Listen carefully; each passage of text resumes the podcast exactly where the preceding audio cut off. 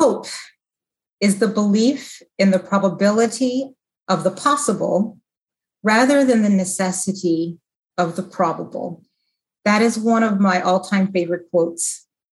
And I've been thinking about it quite a bit for a lot of reasons, but particularly because we find ourselves now in what seems to be like we're facing a new global challenge every day as an industry, but also even just as a human race, whether it's global warming, the global pandemic, conflict, poverty, injustice, and literally everything in between.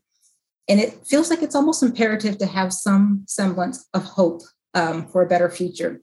So before we get started, I thought I'd share, take a minute to just share a little bit of what I've been thinking about hope.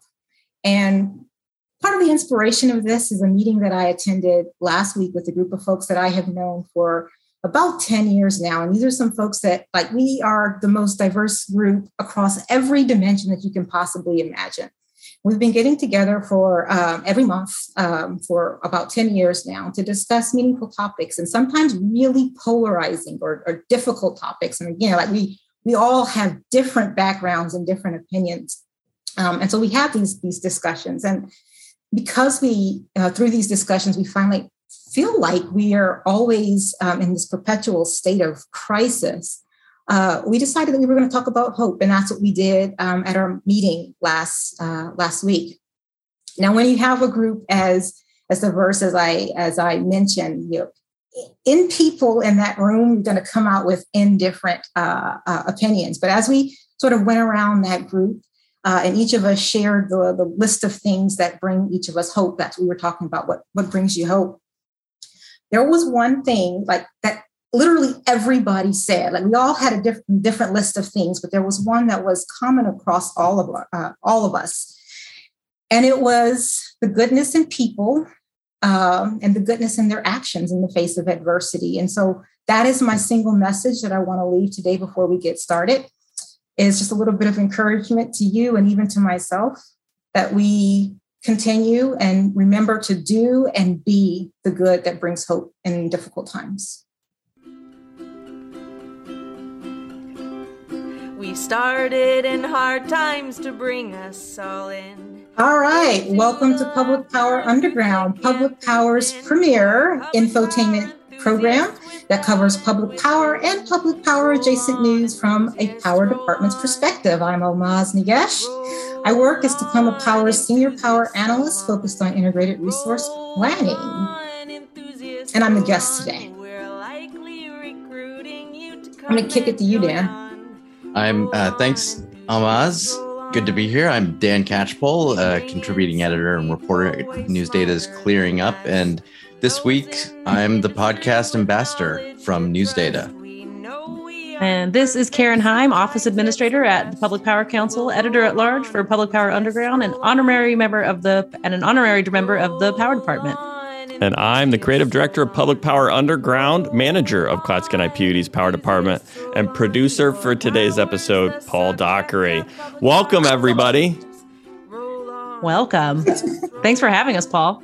Thank yeah. you for the hopeful message, Almaz. That, that was, was really a wonderful great. way to start the episode. That's what really I'm good. feeling today. Feeling some hope. Believe. Yes, indeed. I feel like that was much more substantive and, and deeper than anything I have to offer ever. I'm you know, usually like superficial and snarky. Yeah. So maybe like, you need that was, uh, there's, there's, there's that was fantastic. I yeah. think we could all draw a little inspiration from that, Almaz. Yeah, well, I'm just glad so. that uh, that was not asked of me when I hosted. So I'm glad that was something that came after I hosted. you set the bar very, very high. I feel like it's been growing. We had Rebecca did a really nice cold open, and then we had Russ came on also with that sincerity and hopeful message, and then Almaz, you nailed it. All right, sounds good. Well, this is season four, episode seven, I guess. On today's recording, we discuss all sorts of energy news, including energy ramifications of Russia's invasion of Ukraine. Get this dogs in the workplace, or if you're a cat lover, we're going to substitute dog for cat. Uh, Aaron reports with Karen reporting and a bunch of witty banter in between. I'm really excited about the dog segment. It does, it, it felt like we needed the hopeful part of it. We need happy stories too, you know? Yeah, um, and I'm going to make sure that I inject as much cat love I. I know this is this is about dogs, but yeah, I'm gonna I'm gonna I'm gonna represent yeah. cats. It's a great question about whether any workplace allows cats in the workplace unless it's remote work. It's a really great question. It's oh, a oh, well, terrible idea. To look into. Cats Stay in tuned. the workplace. I, I got some news for you, so you'll oh, have I to love it. get there. Oh, yes, indeed.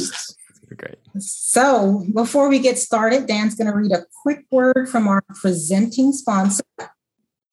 I am. Thank you, Almaz. Uh, the present, presenting sponsor of Public Power Underground is the Energy Authority.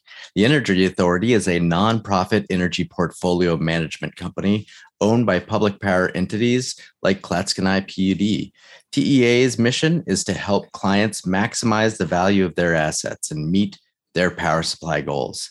TEA does this by providing expertise in energy trading, advanced analytics, renewable solutions, and a whole lot more. Over 60 public power utilities have partnered with TEA to tackle their energy future. So, if you're looking for an energy authority to partner with in navigating the uncertain future of our industry, visit teainc.org to learn more. Sorry. That's TEA inc.org. The Energy Authority, there's underground as it gets. All right. So I guess it's back to me then. So we're starting this week, like most weeks, checking in on power market indicators in the Northwest with our first segment, first segment, Aaron Reports, which we'll have Karen reporting. Why, thank you, Almaz. Uh, so this is Aaron Reports with Karen Reporting, where we try to get up to speed on Northwest Power Market indicators for March 14th, 2022. I'm Karen Heim, and I've got your market update for the week. Uh, October through September flows of the Dalles for water year 2022 are currently forecasted to be 100% of normal, and April to September is at 97%. Outflow at the Dalles peaked over the last week at uh, 222.6 KCFS on March 9th. Day ending elevation at Grand Coulee yesterday was 1,253, and peak outflow over the past week was 170.5 KCFS on March 11th. Spot market uh, power in the Northwest delivery today is at $34, with gas at $3.92 per MMBTU, translating to a spark spread of $6.55 and a heat rate of 8,700. In term markets, balance of the month for March, heavy load at mid C trading at $30.05 per megawatt hour. Mid C heavy load for April is at $37.95. Gas at Sumas is trading at $4.11, translating to a heat rate of 9,200 BTU per kilowatt hour. August power at Mid C is trading at $147.60 with Sumas gas at $5.03, translating to a heat rate of over 20, 29,300. Checking in on Entergy's aggregated basin data uh, to check in on snow in the region, the snow water equivalent for BC hydro generation is at 114.82% of normal. For mid C, 86.26%. And aggregating all the snow in the Columbia Basin that'll flow through Bonneville Dam, they'll estimate that'll be at 91.42% of normal snow blanket. Spending a beat at Bonneville's Balancing Authority, peak load for the past week was about 9,183 uh, on March 10th at 7:15 a.m. During load's peak, hydro generation was at 12,182. Wind gen was at uh, 595. Conventional units was 1,010, and nuclear was at 1,152. Now those are all megawatts. And so for de- December through January, pardon me, December, January, February uh, period sits at 1.0 oceanic Nino index. The multivariate ENSO index for January, February is negative 0.97, and the SST consolidated Nino forecast indicates that Nina conditions are likely to, continue through spring 2022. This week in NOAA climate forecast, the six to 10 day outlook has a temp of normal ranges in the region. Precipitation is expected to be above normal, with the 30 to 90 day outlooks indicate temp- temperatures probably below normal and an average uh, above average participation for the region precipitation. Mm, pardon me. Special thanks to Entergy for letting us use their dashboard, dashboard and thanks to Luigi uh, for compiling this week. That's all we've got. Back to you. All right. Well, thank you so much for that report, Karen. Anything we wanted to talk about there? You see anything noteworthy there, Almaz? What I find noteworthy is the the speed at which Aaron and Karen are able to speak. I've been trying to uh, emulate Aaron. I mean, our names are so close that I'm like, I gotta, I gotta just make that swift, just like, just like Aaron. So I felt like that was one of my better ones. It, there, you did really well. If it doesn't work out in the in- energy industry, we go. for you reading the fine print. The fine print. Sure. I will remember that. that I could do that. One of the things that, that option continues to jump out at me is on the ga- the natural gas prices in New England. So we don't report it directly in the readout, but on EIA's website they report the uh, gas prices in different regions in the U.S. and natural gas prices in New England are at seven fifty a dollar per MMBTU. Um, the Northwest is at three ninety two. You, you do see the separation even between like New York City and New England, and I was I was told and reported that it's because there are a lot of LNG terminals that connect to the LNG system, and there are pipeline constraints to that uh, those uh, that system that has export capabilities. So you get a lot of the European prices. Anybody else hear that theory and want to weigh in? Nobody, no takers. I've not I, yeah. I was like, so I the, the LNG pipelines are causing, or the LNG load is causing constraints to retail natural gas transmission. So it's that, it's there is there are you? there are gas transmission constraints into the region. Yeah. Right. And you have LNG terminals, export terminals within right. that region, right? So you have so they're constraints in retail and out. LNG. Well, I think the key here, it jumped out the page at me, is there is a noticeable price separation between New England and the rest of natural gas prices in the U.S. Did you have something there, Almaz? We we that I, I, was I was just wondering. So, um, is that separation growing over time, or um, like we just have a snapshot here? Do you know? So uh, we reported on this, I think, two episodes ago, and it was twenty dollars in that spot part market price, uh, which is the first time it really jumped off the page of me. New York was around fourteen then, uh, so that's when it was most noticeable. It does bounce around a little bit. All right. So next up is our weekly walk through public power and public power adjacent news, and a segment we like to call Public Power Desktop. Paul, give us the typewriter. It's coming. I like Luigi's typewriter better. Take it away, Karen. that was that was a good transition. I like that one. I will try not to go as quickly through these stories. Uh, Reuters has been the go-to publication uh, to follow on uh, the energy angle of Russia's ongoing invasion of Ukraine. Our top story this week is the coverage of plan by Ukraine and the European Union to urgently link electric grids. Since 2017, Ukraine has sought to decouple their electric system from Russia, Belarus, and other former Soviet states, and the plan to connect to the Euro- European network of transmission system operators for electric- electricity, aka, so Paul, is it ENTSO E or ENSO E? Great question. I would probably just go with ENSO E. ENSO E. Okay, ENSO E. There we go. Uh, ENSO E was on track to be completed in 2023. Uh, Russia's invasion has accelerated the process. Ukraine disconnected their, from their inter- interconnection with Russia at the end of the oh, at the start of the invasion, uh, and has been on an electrical island since. The accelerated timeline may have them connected in a matter of weeks. Since the report came out on February 27th, let's hope uh, breaking news by the time this shows uh, up in your newsfeed. There are more energy angles to cover, and you can find great articles on how the war might accelerate transition to renewables in Europe and why it has Germany rethinking the shutdown of their nuclear fleet, also in Reuters. Also, if you want a podcast to summarize the macro impacts on energy markets, the Carbon Copy hosted some experts. Check it out. Paul will include it in the show notes. Anybody else here listen to the Carbon Copy? I haven't, but I, I'm gonna go check it out now. It's great. I listen to all the podcasts.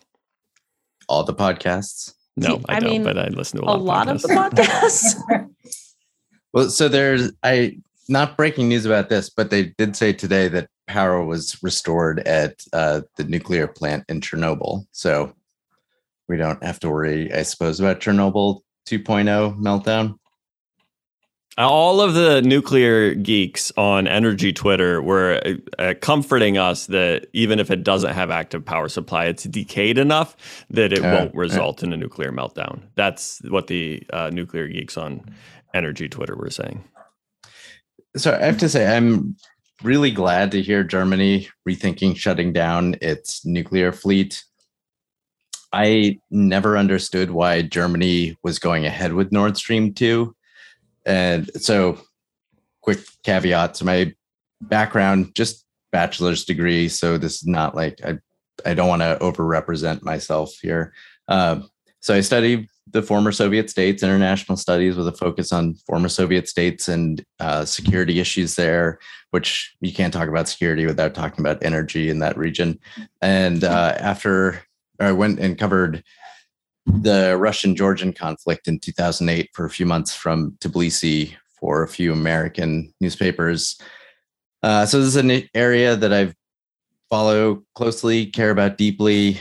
Um, and I never understood why Germany was going ahead with Nord Stream 2, where they're one you know, investing billions of dollars in infrastructure that lasts for decades to essentially bake in energy dependence on Russia, which we'd already seen time and again in you know 06, 09, cutting energy uh, or natural gas transmissions to Ukraine to uses leverage to influence uh, in domestic affairs in Ukraine. Uh, and Europe has finally had its eyes opened to the reality of what it means to be dependent on Russian energy. It's I, I I'm just curious. How, what's a realistic timeline for for Europe, Europe, particularly Germany, for I mean, it's one thing to have your eyes open to your dependency, but how how realistic or how quickly could they actually do something meaningfully? Yeah, uh, yeah. I mean, it's not like you can just unplug overnight. Uh, that said, although I think the transition in the West is showing that these things can happen faster than we, I think, previously thought, and they're much further along in terms of like offshore wind and some other generation uh, technology than we are. Even, and Hmm? I'm sorry. Go ahead. Oh no, that's. Oh, sorry. I was going to say this. Uh, it sounds like from what I've been seeing that there is uh, new focus on energy efficiency. So, in in addition to energy efficiency, that sounds like also along with renewables. Um, it, you know, there there are definitely two, maybe conflicting. Maybe they don't need to be conflicting opinions how to proceed at this point. Um, becoming more independent by drilling your own fossil fuels um, and becoming independent that way, or uh, accelerating your renewables, uh, uh, uh your adoption of renewables, and increase the energy efficiency. And I'm I'm curious. Um, I'm curious which which of those it, it, it, are we going to if we're going to proceed down a path where those are uh, you know polar opposites and and and it's either one or the other or if some some middle ground between those two opinions is going to um, prevail. Um, curious what thoughts are. Like I've, I've just been listening to the, the two ends of the pers- of the spectrum. I haven't I haven't heard any um, middle ground in there. I'm just curious what you all think. Uh, the carbon copy actually did a really good job of tackling that question of like the energy transition and how um, you know the the the opportunity to electrify things may be an opportunity like heat pumps could be a mitigant to a lot of the load right? So can you expand the production of heat pumps and install in a near term a lot of uh, electrical heating within the european union and germany to reduce the dependency of those fuels? It's an efficiency play but that's something that that transition can happen on an accelerated basis because it's a known technology and its efficiency um, and, and uh, yeah, that they, they did a really good job of like that framing that conversation and also around renewables and solar, like solar and wind as uh, energy security, like uh, you know, energy independence and, and energy security. Uh, kind of to your point, Dan, this uh, it's a big national security concern for European unions that you're dependent on Russian gas, and if you have renewables like solar and wind, um, that is a it's an energy security play. So, well, in that case, Paul, we're ready for the typewriter, and I'll have the next story. All right, that one that that one's like Luigi good. We'll, we'll go. I like that one. Okay. REA has joined the ranks of innovative utilities like Emerald PUD in adopting the best possible employee morale, employee retention, millennial and Zoomer recruiting, and job satisfaction policy known to exist. Bring your dog to work. Um, now, of course, actually, Columbia REA may have been the quiet innovators in this space, while Scott Coe was the bombastic braggart t- taking all the credit as being innovative. because Columbia REA actually started the program in 2019. The Union Bulletin's Jeremy Burnham did a feature article on the Walla Walla, Washington based cooperatives bring your own dog to work policy that got picked up in the Energy News Digest. According to the article, the CEO of Columbia REA, Scott Peters, championed the program upon his arrival at the cooperative in 2018. Employee morale, Peters says, is the whole point. Also, Scott has a dog named Pippin. I gotta say, like Scott Peters, I mean, hats off to you. I'm not wearing a hat, but hats off to you. It's like, are you trying to get me to come to Walla Walla to work for you? Because I could bring my pet, because we're expanding this to cats and dogs. I could bring my pet, and you have uh like very world renowned uh wineries. So like uh just to light lighten it up a little bit. That's uh So when I started at Tacoma Power in 2016, uh, uh, maybe like two weeks in, there was uh, uh, uh like an all uh, employee meeting, all power management meeting. and part of it was voting on different like employee morale activities. And somebody had suggested bringing your pets. And we all had these dots. You know, that's the way the voting vote was. Like all these suggestions on the wall and you go and you put dots on on what what you wanted to have implemented. And the one for bringing pets was like by far had dots and was like the most popular but nobody would do it. So like you know i hope clay norris sees this and and, and might be tempted to follow uh, this but but not dogs only like we need cats too in there I feel like cats would just be like the most docile. They would just lay next to you. They like a dog is going to get up and say hi to you, and the cat could just be like, I'm just going to lay by your computer or on your computer and take the heat from it. Thank you. and I, to be honest, I don't, I don't believe this was the first place to do that. So I remember reading an article about a company in Japan that's been allowing people to bring their cats in to work since like 2000. Talk yeah. about a trendsetter. Yeah, yeah, way ahead of the curve. way ahead. I yeah. thought you'd be like, and, since 2015. Oh no, since 2000. typewriter again.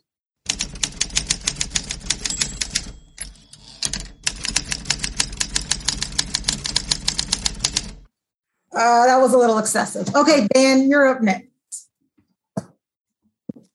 Uh, so Yale Center for Business and Environment and the Yale Center for Environmental Justice are working together on a spring 2022 energy justice speaker series. Uh, next week's session is on March 28th, and it covers housing and energy justice with Donnell Baird, who's CEO of BlocPower. His company is helping Ithaca, New York, electrify its buildings. The city home of Cornell, by the way. Uh, I don't know why that matters, but they uh, have a plan to electrify all their 6,000 buildings in the city, and they're partnering with private investment to help fund this at a one to 20 ratio. I think I read uh, 1% or sorry, one part public funding to 20 parts private uh, funding, which certainly will move it along. As one of their managers told, I think the USA Today, uh, yeah, there's no way we could fund this out of uh, public coffers. But there, so uh, Baird's company is helping them in the first tranche of electrification, a thousand residential buildings and 600 commercial buildings. So uh, you know, definitely check this out. Yale Center for Business and, Envir- and the Environment and Yale Center for Environmental Justice. Uh, they're covering some really meaty very relevant topics right now. And I'm glad that this came up on our story list today because I'm definitely going to put it on my calendar. So it's uh, Mondays, 11:30 Pacific time, and it's free. Uh, it's an hour-long webinar each week with some pretty amazing industry leaders and experts. So definitely check it out. Yeah, um, I couldn't attend. I, I haven't been able to attend all of them. I did attend the one today, um, uh, partial, some of it, I was late from another meeting. Uh, but the one I'm really so yeah, I guess the one today was on um, energy and security, and it was it was actually a really um, a really good presentation. Um, some really good research that um, uh, Dr. Hernandez was doing. But the one I'm really look, interested in is the topic on um, energy justice and housing. I'm always curious about how we can um, we can address more than just energy issues um, through our energy solutions. And mm. housing is just as important as um, as electricity, it's more important uh, than electricity. And I'm curious to see what that one is. Uh, you know, but yeah, I'm really looking forward to uh, attending that one. I believe that one is in April. Um, I think the first one in April. I will put a link to the series in the show notes uh, so that people can go find it. Uh, um, as Dan said, a great summary, Dan. Uh, but yeah, there's a lot of great topics here by industry leaders. Great stuff. Yeah, they didn't get. They got the. I mean, it's Yale, so you'd expect it, but they, the people they got are quite impressive. So, yeah. Yeah. Top top shelf. Yes. They did not ask people like me to be on. they got. I don't think they asked any of us to. so didn't no. say.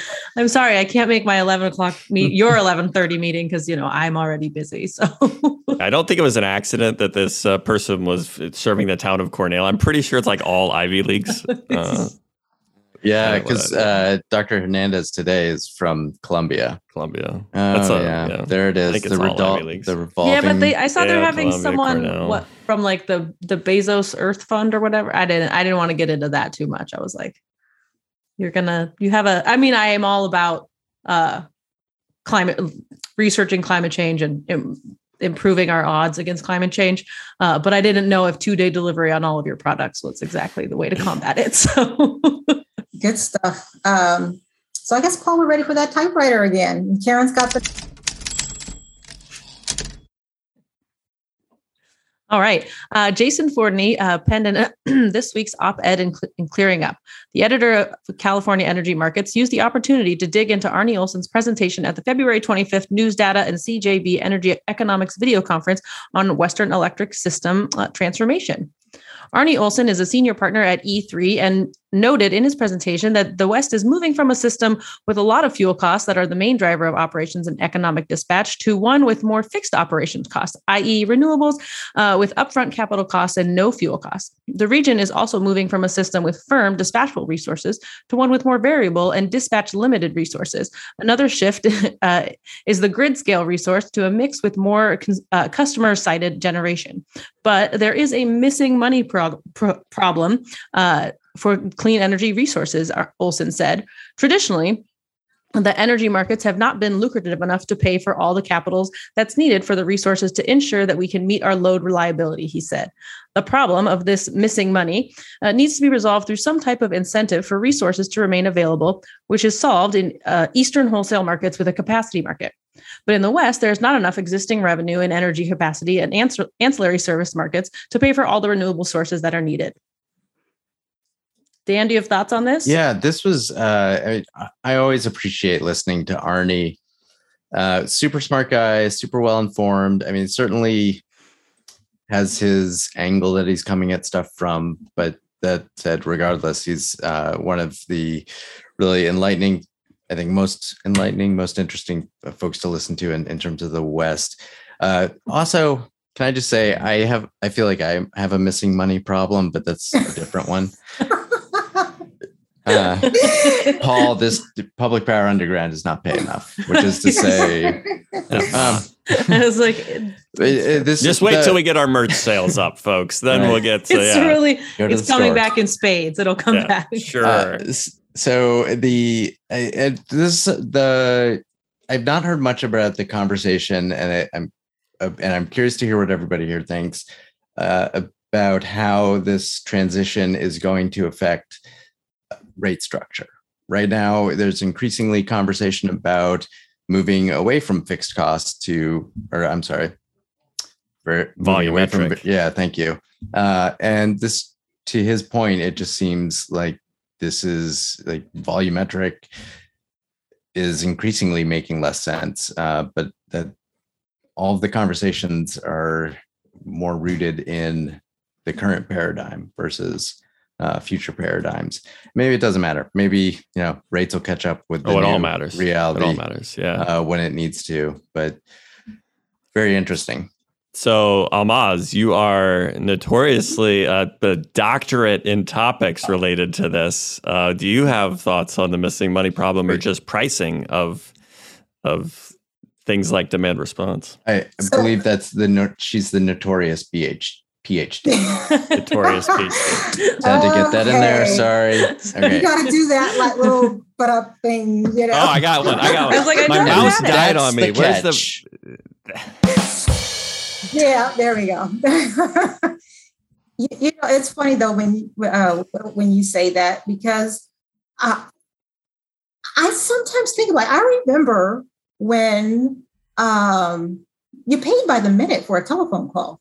Like I, I really do remember those times, and I remember my best friend living all the way across on the East Coast. Be like, got to call her at after nine o'clock when the rates were cheaper, just because. Like there was a time when when the way we paid for telephone calls was so much more different than it is today, um, and even the way we pay for electricity um, is is is different from the way the you know the very first people paid for electricity when all they had was light bulbs, really. Um, I do believe that we're going to evolve away from volumetric rates, and I, I it, like it, it feels as natural to me as the fact that so many other things have moved away from volumetric uh, from volumetric rates, especially something that's that's so critical to um, modern society. I, I think it's only a matter of time. I've also I, I've I've I've thought a little bit about um, you know what the unit would be like if it's yes? one hour Tell me more. what is the unit going to be? Yeah, so that yeah, I don't have an answer for you, Paul. Uh, so right right now, and, you know, if it's just a, a it's a per month bill. If it's a if it's a fixed cost, sort of like the way you pay, it's a dollars per month. Uh, but I'm I'm I'm not unconvinced that there might be a different unit um, that people pay for. The average person doesn't know what a, a, a kilowatt hour is. Believe me, I've, I've actually gone around and do, done the research. Nobody knows what a kilowatt hour is. It means we can we could charge for electricity in a in a in a unit that's value uh, that's meaningful to people well, more so than than a, than a kilowatt hour. So, are you more on the on the side of like make it more meaningful to people, or make it easier Like, there's a machine learning, like there's a movement to make rates machine learnable, so that you can have more automation around control systems for these home devices. So you can do demand response better because your device can read your rate schedule and then translate it to actual act. Are you on which side? I mean, not that they are all sides, not that everything's about sides, but like, can you evolve a little bit more about where your thoughts are on price My- signals versus uh, machine learnable languages? So I, I guess I could say my my thoughts are, are evolving. When I was in grad school, prices to devices was my thing. Like that, I Was it? was the future. Um, now, not so much. Uh, like I, I, I it, could be potentially something more meaningful or and understandable to to people to, to people who pay for electricity. It doesn't necessarily need to be that complex. Interesting. Okay. So, uh, c- because we are talking in the region about uh, moving more price uh, price formation within markets, do you have any theses around how to structure pricing for things like demand response or distributed resources, and like because ultimately, how the market starts pricing these things provides the opportunity for those types of resources to to get commer- commercialized for lack of a better framing So I've I've always been of the opinion that they're priced according to the value that they provide. Um, So and and you know a, a, a price signal at the retail level is different than the wholesale level. Um, absolutely where where where I've been most interested in is the uh, for demand response anyway is the pricing signal at the wholesale level. Now, and that that was actually one of like the the driving force in my, my PhD. So I started like in 2010 and finished in 2015. And FERC Order 745, which deals with compensation of demand response in wholesale markets, um, uh, started in and was passed in 2011 and it went, went through the courts until the Supreme Court settled it in 2015, like just just months after I had graduated. So like it was it was something that I that I, that I um, did a lot of research on, uh, and I truly do believe that that that that like I actually did not agree with the Supreme Court ruling that demand response gets the um, the LMP like the same price as a, a, a generator because I there it doesn't um, it didn't consider the value that demand response uh, provides. And so I, I, actually did propose an alternative to DR pricing that is not the LMP. Um, you'd have to read my dissertation to find it out. Though. Okay, so you're going to send me a link. Is your is your dissertation online? It is. I'll probably okay. just send you the paper that just that talks just about that. Um, uh, okay, so you're going to send me a link to your paper, and it's going to go into the show notes. Exactly. Sounds okay. good. Okay. And if you have a soundbite you want to tell us, we could do it. Right. You got you got just the three words on what your pricing scheme for DR is instead of this Supreme Court's decision on it. your dissertation into three words is that? Yes, I want your dissertation in three words, Salmas. Valuing distributed energy resources. That was literally the title of my dissertation. Okay. Three okay. words. three words. We're gonna we're gonna put a link in the show notes. Wait, that's four. Dissertation. Sorry, that's fine. four words. We'll call that's it fine. four. yeah, we'll call it four. we'll let you have a pass. oh, and by the way, Arne Olson's comments were at NewsData's annual webinar conference on wholesale uh, markets. Dear listeners, just yes, dear listeners, we should put that plug in there. Yes, yes, that was uh, it was, and I missed I, it too. I love it. So I, I guess that's it. So we can you want to hit the typewriter and move on.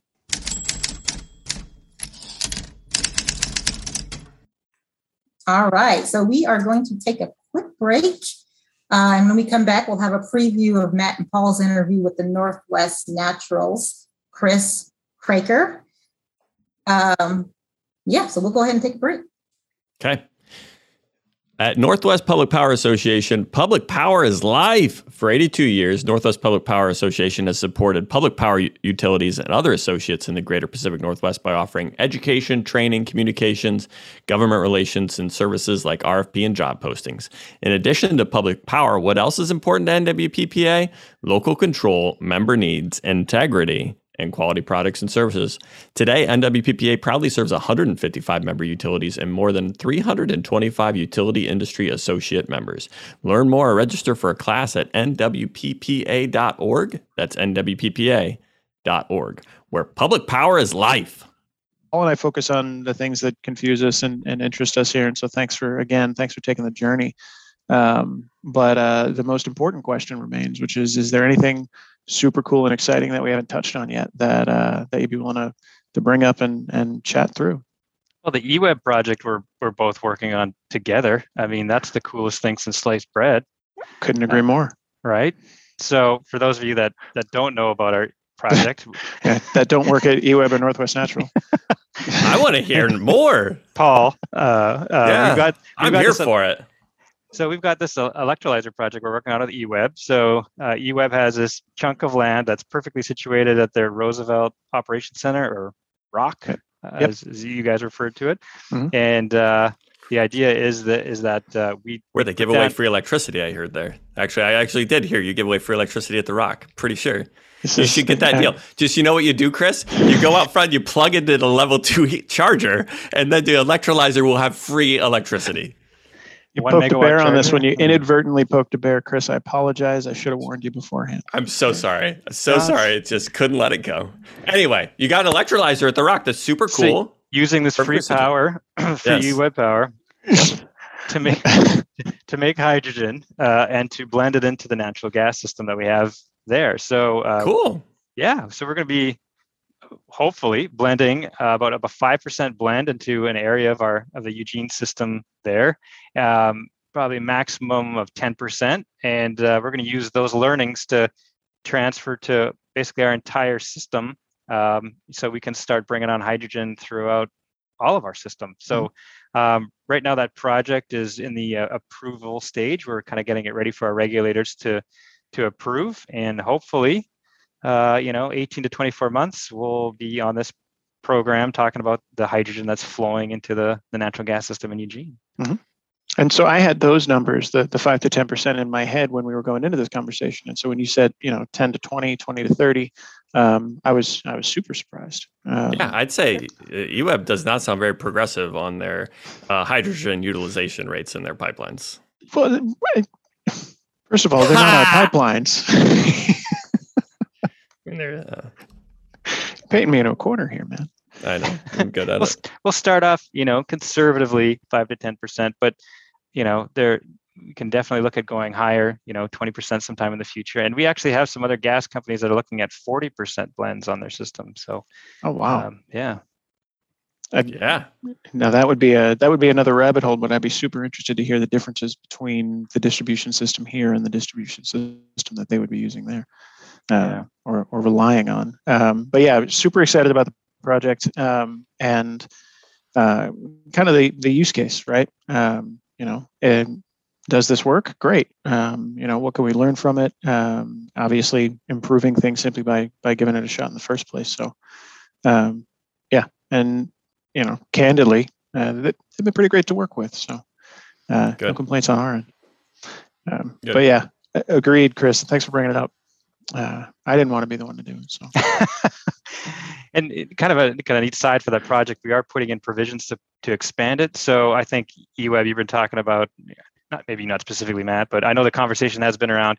Hey, is there other uses that you know for for hydrogen at eWeb, maybe backup power or vehicle fueling or you know something like that? So Mhm. um, we're definitely putting in provisions to expand it, and if so, if you know if if there's other opportunities down the road, I mean, it could could become even more than what we're planning on just for blending. All right, here we go. So thanks to Chris for coming on to talk about the colors of hydrogen. Uh, subs- subscribe to Public Power Underground and make sure you don't miss the bonus episode next week, which includes a lot of talk about markets, book clubs, and another trend and another intermission game. Next up, we are TLDR in our way through the news in a segment we're calling Short to Ground. This is Short to Ground, a segment where we TLDR our way through the news and carry as much current as possible. I'm Paul Dockery, And I'm Almaz Niash. and we're We're shorting to ground. All right, Northwest Utilities, um, Tacoma Power, and Avista Utilities on March 2nd began participating in the Western EIM market. Administrator California ISO said in a news release, publicly owned Tacoma Power serves about 200,000 customers, and investor owned Avista serves about 600,000 customers. Once BPA into Tucson Electric Power join the EIM later this year, the market will have 19 members serving nearly 77% of electricity demand in the West. CAISO said cumulative benefits since the EIM was launched in 2014 are approaching $2 billion. Mm. Pacific Northwest National Labs is looking for partners on a vanadium redox flow battery project. PNNL has already partnered with two companies that are bringing this technology to market. Now, a third and final semi exclusive battery technology license is available. Article by Dan Catchpole, and, and right there. Good job, Dan. Nicely covered. In fish news, the Public Power Council says eight new studies costing between 1.77 million and 3.47 million are necessary if the region wants to understand environmental impacts of the largest ever spill program set to begin in April at eight Snake and Columbia River dams.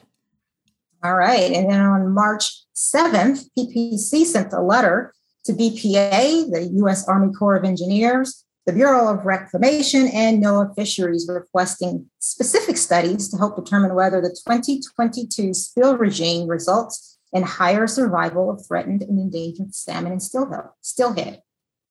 Coverage by KC Mehaffey on that one. Good job, KC. The Washington legislature ended its short 60 day session late March 10th, having passed a score of energy and climate bills, most notably the Move Ahead Washington Transportation Revenue Package, Jay, Governor Jay Inslee characterized as a transformational, once in a generation feat. Yeah, lots of folks out here excited about that. Uh, notable investments in the package include 5.4 billion towards carbon reduction and multimodal expansion, 3 billion for public transportation, 2.4 billion to fund fish passage barrier removals, a billion to fund Washington's portion of an Interstate 5 bridge replacement across the Columbia River, 836 million to build four new hybrid electric ferries, and 150 million towards ultra high speed rail. Next up, with successful results from one new turbine installed at Ice Harbor Dam in 2018, the U.S. Army Corps of Engineers began replacing a second turbine with a new design that reduces juvenile salmon mortality and increases power generation efficiency. These turbines will be safer for fish, reduce maintenance costs, and increase power generation efficiency by 3 to 4%, a Corps News release states. Installation will take about five months, and commissioning is scheduled for this summer. All right, next news from the Potomac. Security has risen to the top of the federal energy debate following Russia's invasion of Ukraine. As Energy Secretary Jennifer Granholm this week said, the U.S. is on a war footing, while lawmakers and the Biden administration sparred over increasing domestic oil and natural gas production and stepping up electrification and renewables. Secretary Granholm cautioned against a shift in focus away from developing technologies to reduce greenhouse gas emissions, though quoting, "The war in Ukraine isn't the only thing sending shockwaves through the energy sector," she said. "We've also got to reckon with the impact of climate change and the clean energy transition that isn't just coming, it's here." Unquote. Oh, I, I did two. I did two for myself right in a row. I'm I, that was an editing problem by me. Finally, a California company with a stated mission to decarbonize aviation expects to invest more than 254 million to build a hydrogen manufacturing and distribution center in Albuquerque. And Hawthorne, California-based Universal Hydrogen has chosen a 50 acre acre parcel northeast of Albuquerque's International Airport to manufacture and distribute hydrogen storage modules, assemble airplane retrofit kits, perform aftermarket maintenance services, and manage administrative activities. New York, Mexico, uh, I'm sorry, New Mexico Governor Michelle Grisham's office said in a March 10 news release. The location includes access to a runway and the potential to reclaim a rail spur south of the airport uh, article by Abigail Sawyer in this week's California Energy Markets. Thanks to Public Power Underground's uh, uh, production partners at News Data for letting us use their leads, and thanks to Ian for compiling them. Now back to the crew to close out the episode because that's short to ground. Any notes there, Dan? Any notes on our on our reads? Uh, no, it well, it was no notes. Uh, that was great. I'm always impressed by how quickly you guys are able to do that.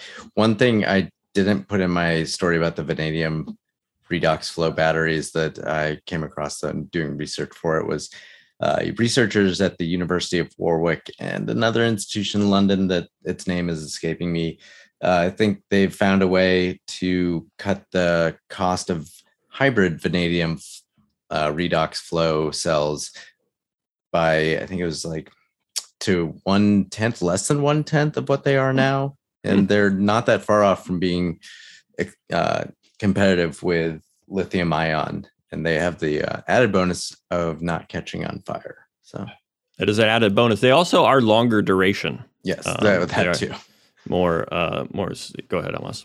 Oh, I was just going to say, I'm looking forward to um, thermal storage. Um, I, I'm, I'm a big fan of liquid air energy storage uh, and the potential really? of it. Um, it's it's it's just coming up, but I'm I'm hoping it, it's like errors everywhere. Uh, if that if that can be done cost effectively, I, I think it's a game changer.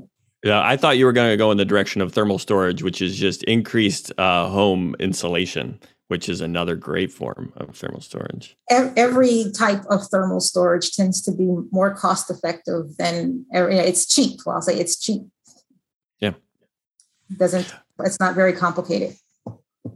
So dan i am curious uh, we just ran through all of the uh, some of the news. Uh, has energy energy west covered any of this in this week's pod? You know so our new podcast energy west uh, news data's energy west with me and jason fordney uh, podcast ambassadors from public yes. power underground have yeah, joined forces. we every at the beginning of every week we run through the latest episode or episode issue uh, highlighting you know just giving a little tidbit. Uh, our goal is to make listeners a little faster a little quicker about what's going on in the northwest california and uh, beyond in the energy industry. So yeah we touched on a lot of these but you know we're trying to keep it really concise so people don't have to spend as much time you know, a lot of time listening to it, say like how they do for Public Power Underground. That's a dig right there. That's a dig. also, it's very no, true. I, it's I love very podcasts, true. so I love the I I love the mix. You know, Yes. I get my tidbits and my deep dives, uh, yes. and so we're the Yes. tid the tidbit. I am uh, a subscriber. Uh, I'm gonna go after this and give you a nice. I may have already given you a five star review and a comment, but I will uh, next. Yeah, rate and review, Rate everybody. review. And do that for Public Power Underground if you haven't. Yep. Okay, that's all the news we're covering this week. The bonus episode will be uh, the full interview with Chris Kraker. Uh, it's going to be published on March 24th. The next regularly scheduled episode will be recorded March 28th and published March 31st. The episode will feature celebrity guest host and Northwest Public Power icon, my favorite and yours, Therese Hampton. To make sure you don't miss it, you can sign up for an unintrusive newsletter with links to all the ways to consume this fascinating content at publicpowerunderground.substack.com. Otherwise, you can subscribe to on YouTube, Spotify, Apple Podcasts, or your favorite podcast app. Almaz, thank you so much for being the celebrity guest host. Well done. Do you feel valued and appreciated? I always do. Paul, you're always like pulling me out of my comfort zone. I, I would never do this, but Well, for you, I will, Paul. we are glad you did it. Um, I promised placards at one point that I, I have learned I do not have as- as much control over the placard device as I had hoped. But someday you may all get placards. Maybe. Maybe. I may have overestimated the control that I have over the Yes. placard machine. yes. I, I do not. Are I those want words you, you, ever thought you would say, Paul? I want you all to I like realize ground within your understanding of who I am that I do not have that much influence or power. but I do Well, do con- did convince Almaz to come on as a guest. Thank you very much. uh, no problem. job. And and I will maintain hope that we get those placards. Yes. Uh, but- but Karen, do you feel valued and appreciated? I do. Thank you, Paul. Do you want to share any news with the public power community at large about an upcoming major milestone in your life or not? Upcoming major milestone. Yes, uh, if you are listeners of Public Power Underground, right around um, June 1st, you will not hear me anymore because I am supposed to have uh, a little baby boy then. So, Congratulations. I mean, you won't hear me for great. about three months, but uh, as Paul noted earlier, uh, we could host some Public Power Underground After Dark episodes. If anyone's up at like 3 a.m., I'll be up. So, Yeah, Karen's just going to call me when she wakes up at 3 a.m. with her kid, and we're just going to record with the baby in the background. go anytime, and do it. Karen. Anytime. right. I, I will probably also be up with my kids. Dan, do you feel valued and appreciated? Always. Um, that's great, Karen. I'm so happy for you. Is this your first child? No, it or- is my uh, it is my second. I have a two year old running around right now, so really trying to keep myself on my toes. When does that two year old turn three, which is the worst age for children? Oh well, thank you for telling me that. Now uh, she turns three in January, so she'll be two and a half when her little brother is born. So Okay. I guess this- six months of bliss before it all goes downhill. I guess. I- well, it depends. Like, there's this like year in there. It's like they take terrible. Anyways, we're getting into not public power or public power adjacent It's news. not even We're getting infotainment. into- no. really, and this is the end of the episode. Uh, you were all expecting it at the top. We're doing it at the bottom. Uh, seasonal time change is the worst. Uh, we have all experienced it this past weekend. This is the Monday after seasonal time change had occurred, and we're now in daylight savings time. May we have done this for the last time, and may we stay on daylight savings time all the time. If you want my opinion on the topic, the Pacific time zone is the one time zone where it makes is the only time zone in the US where it makes sense to be on daylight savings time all the time. I'm sorry for all my friends in other time zones. This is the time this is the only one because the western edge of the time zone where it does not work and it does have health impact, Dan. It really does if you're on the western edge of a ti- eh, time zone, but that is out in the Pacific Ocean. And for us, daylight savings time all the time makes all of the sense in the world. I will hear no argument against that fact, Dan, like, because we we're will out of time. Who knew? We are out of time. Who knew? listening to uh, Energy West this this week's episode for a little talk about uh, University of Washington professor who says the exact opposite. Yes, uh, and uh, Paul is very disappointed that you uh, you amplified his voice on Clearing Up's Twitter feed. Uh, we do not need anyway. Uh, Ahmad, thank you, and the uh, science. I did. You know, I did. I did. And it doesn't make sense for the western edge of time zones. All right. But As previously the Pacific stated. time zone, the, the western edge out in the Pacific Ocean, nobody's out there worrying about it. Nobody's out there. Nobody's out there. We, we're all on the es- eastern edge where daylight saving time works. There's very true health impacts on the western edge of the rest of the time zones in the U.S. I do not dis- I do not diminish this fact. It's just Pacific time zone is the one place where this actually works.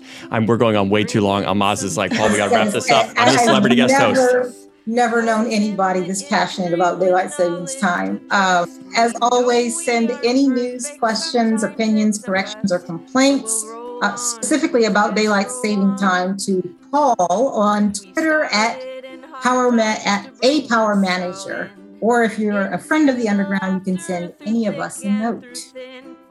You don't have to be subscribed to News Data weekly newsletter newsletters to get this podcast, but it sure makes the podcast uh, make a lot more sense. That's all for this week, and thanks for tuning in. Roll on, enthusiasts, roll on. We're likely recruiting you to come and join on. Roll on, enthusiasts, Public Power. Underground is a production of Klickitat PUD and News Data. The views expressed here are our own and not the official views of Klickitat PUD, News Data, or the organization of the guests also appearing on Public Power Underground. Public Power Underground is public power and public power adjacent news from a power department's perspective. It's written and directed by Klickitat PUD's Power Department, led by me, Paul Dockery, and it's edited and published by the stellar team at Pioneer Utility Resources, led by associate producer Sarah Wooden. Our theme song, Roll On Enthusiasts, was rewritten, performed, and recorded by Aaron Guillory and Ian Bledsoe. And special thanks to our celebrity guest host, Almaz Nagesh, for participating in this week's episode. Public Power Underground for electric utility enthusiasts. Public Power Underground, where you're valued and appreciated.